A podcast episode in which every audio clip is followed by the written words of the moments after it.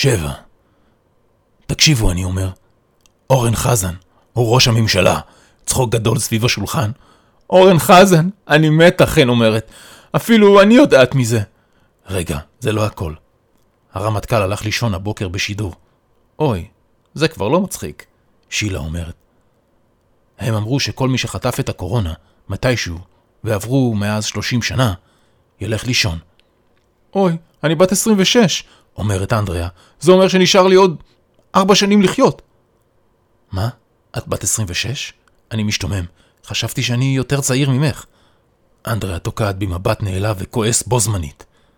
מה את מתבכיינת? אני בת 29 עוד מעט, אומרת שילה. מה אני אמורה לעשות בשנה הזו שנותרה לי? אני לא יודע, אבל אני צריך לנסוע לטלוויזיה.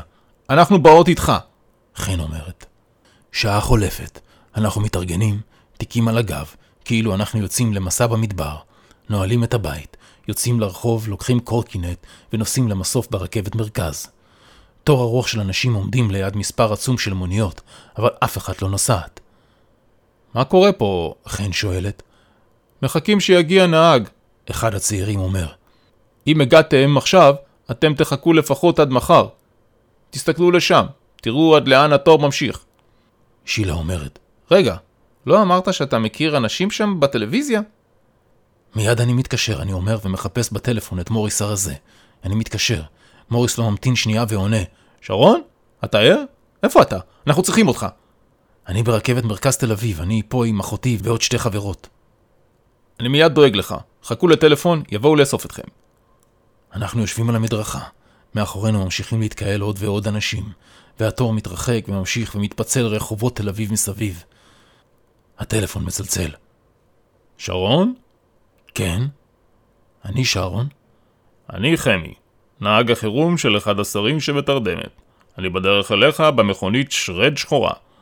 אני צריך שתתרחקו מהקהל ותתקדמו מהדרומה אל דרך נמיר, לכיוון איפה שהייתה פעם הקריה. יאללה, קומו. אני קורא לבנות, באים לקחת אותנו. אנחנו מתקדמים במעלה הרחוב. מכונית השרד מגיעה מאחורינו ונעצרת. החלון נפתח, מתוכם מציץ בחור צעיר. יאללה, תעלו. הוא קורא לעברנו. כולנו נכנסים בדלת האחורית של מכונית השרד. אנחנו יושבים פנים אל פנים במרחב העצום של הרכב.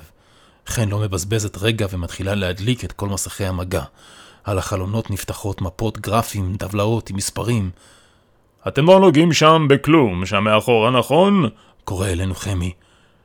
חן לא מנידה עפעף וממשיכה לשוטט בין חלוניות האפליקציה וזורקת לעבר הנהג. אל תדאג חמוד, אנחנו ילדים טובים, לא נוגעים בכלום. איך קוראים להורים שלכן? חן שואלת את אנדריה ושילה.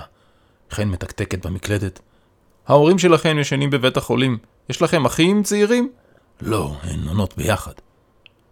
אחיינים? חן שואלת. אה, כן. הן מגמגמות. קדימה, קדימה, שמות. אתן רוצות לדעת מה שלומם, לא? כי ההורים שלהם בטוח ישנים. אה, אנחנו לא יודעות מה לעשות איתם. איזה מין דודות אתן? שילה מגמגמת. אה, דודות שברחו מהבית וגרות בתל אביב, וכנראה לא התחתנו אף פעם, וגם אף פעם לא יהיה להם ילדים, כי אין להם מושג מה לעשות עם ילדים? אנדריה בפרצוף נבוך. מה שהיא אמרה, ובאופן כללי, גדול עליי כל מה שקורה פה עכשיו. אני נצמדת אליכם כי אין לי מושג מה לעשות עם עצמי. הכל יהיה בסדר, אני אומר ופותח חלון. בואו נירגע וננשום קצת אוויר הרים. בחוץ, לאורך הדרך, מכוניות עומדות, אחת אחרי השנייה, ובתוכם נהגים ישנים. רכב מסחרי גדול עובר ממכונית למכונית, ואוספים את האנשים הישנים שבפנים אל תוך המסחרית. זה לא מרגיע אותי האוויר הרים הצלול שלך, שילה אומרת. לא, גם אותי לא, אני עונה, וסוגר בתבוסה את החלון.